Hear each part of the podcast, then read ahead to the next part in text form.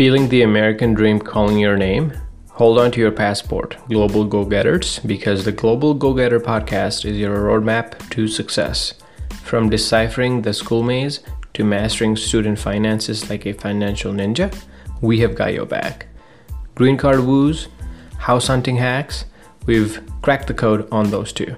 Join me Kashyap Sigdel, aka Cash, as we navigate the exciting and sometimes quirky path of international life in the US. This is your one stop shop for turning dreams into reality. Buckle up, future scholars, future homeowners, future green card holders. Let's make your American adventure epic.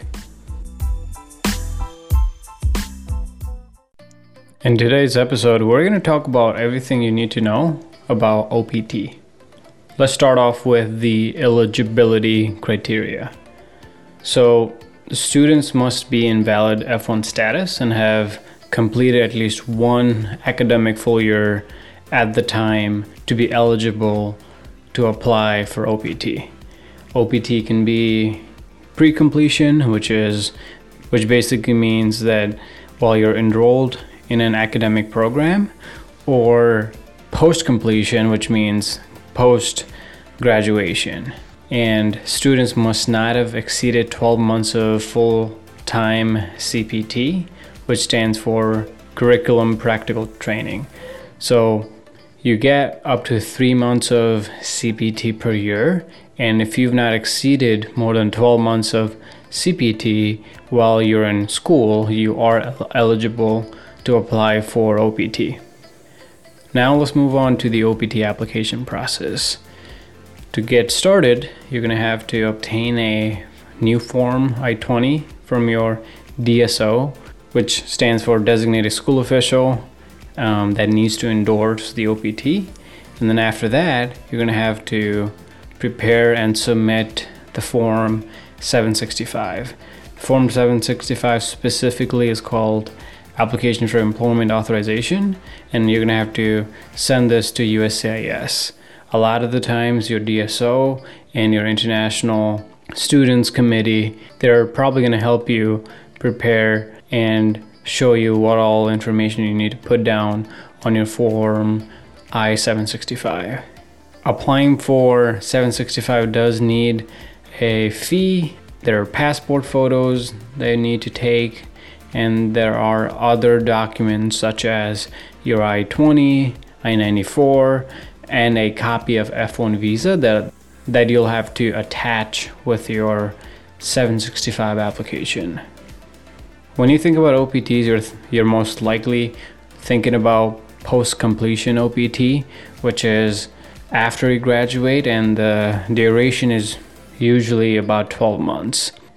For students, that studied science, technology, engineering, or mathematics gives you up to 36 months of OPT after graduation.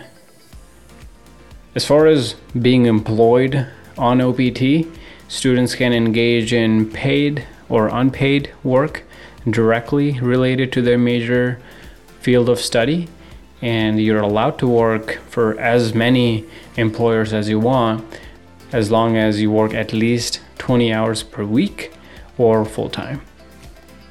There are some reporting requirements uh, while you're on OPT, so participants must report any changes in employment status, address, or contact information to your designated school official within within 10 days and the DSOs are required to update the SEVIS system with all the information that you provided them. If you are eligible to apply for STEM OPT extension, to even be eligible, the job must be with an E-Verify participating company, and this must be directly related to your STEM degree. The students would have to submit Form I-983 which is training plan for STEM OPT students to their DSO and then you can file up to 60 days before your post completion OPT expires. There are some milestones associated with this, So every 12 months, you're going to have to go to this to the USCIS's website and answer a few questions and your DSO will make sure that those questions are answered or they might even ping you if you don't. So during the initial 12 month OPT period, students are allowed a total of 90 days of unemployment for some reason. If you are laid off from your job, you are allowed a total of 90 days of unemployment. Or if you are under STEM OPT extension, that allows an additional 60 days of unemployment. So while you're on OPT, you can travel in and out of the US. However, it does require that you have a valid employment authorization document, so that EAD card that you would get. Once your form 765 gets approved, you would get an employment authorization document, and this is one of the documents you need to travel in and out of the US.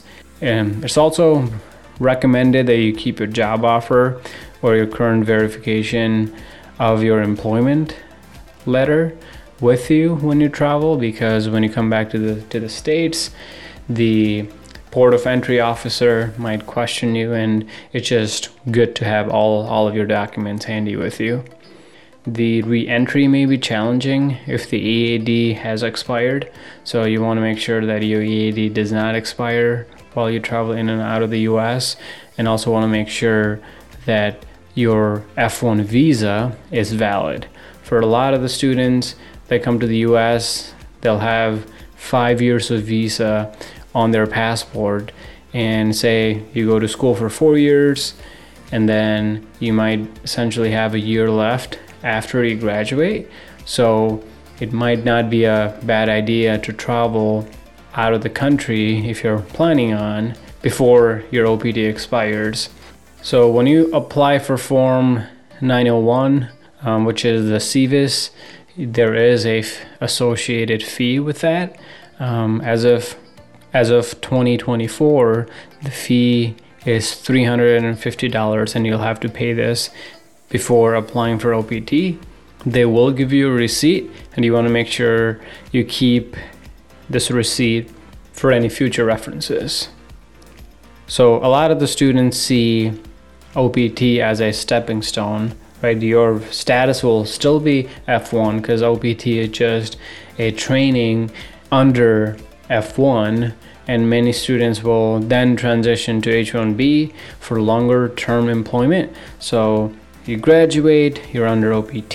Say if you're if you have STEM, you're under OPT for 36 months and your employer might decide to apply for H1B every year, which means that you could at, at any point in that 36 months, you could transition to H1B.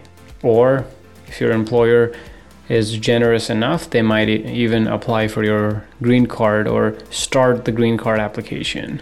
So, understanding the timeline and requirements for transitioning to other visa categories is, is crucial.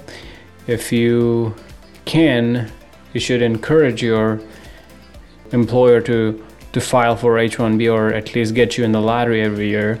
If you can, I would talk to your employer and ask them to start your green card process because you can still start a green card process while you're under F1. You don't even need H1B, but but like we talked about in the everything you need to know about H1B episode, it is preferred if you have H1B before you file for for green card because H1B is a dual intent visa, whereas F1 is a non immigrant visa. So, definitely want to make sure you understand the timeline and requirements for transitioning to other visa categories. Students do get a 60 day grace period after you're done with your OPT to either leave the US, transfer to another institution, or change to another visa status. This might be different from one person to the other, and this is true even if you have the STEM OPT extension. Some students might decide to go to grad school, some might decide to leave the US altogether, or if you are marrying a US citizen, you can start filing for green card. There are regulations and compliance associated with OPT, so you want to adhere to all regulations and maintaining legal status in the US is, is, is very critical because if you don't, it can result in the loss of your F1 status and you'll be you'll be kicked out of the country. Understand that your DSO or designated school official is a phenomenal resource for guidance and updates. Should you have any questions, you should always reach out to the DSO or their team and utilize the resources that your school has provided because they they'll come in very handy. In a nutshell, it is crucial for students to understand the entire OPT process. You want to adhere to the reporting requirements and stay informed about policy changes. Definitely seek any guidance even before applying for OPT while you're in OPT and as you might be nearing the end of OPT, you want to consult with your DSO and if there's anything complex with your specific situation, you want to consult with your immigration attorney that might be available to you from your employer, and that can help you navigate the complexities of OPT. And that's a wrap for today's episode of the Global Go Getter podcast. We hope you found valuable insights and tips to fill your journey as an international student in the United States.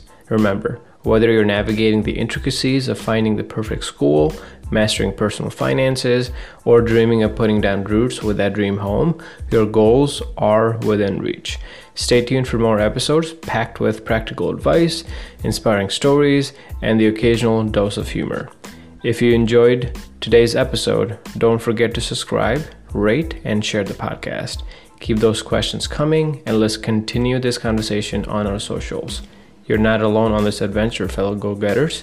Until next time, keep dreaming big and thriving in the US.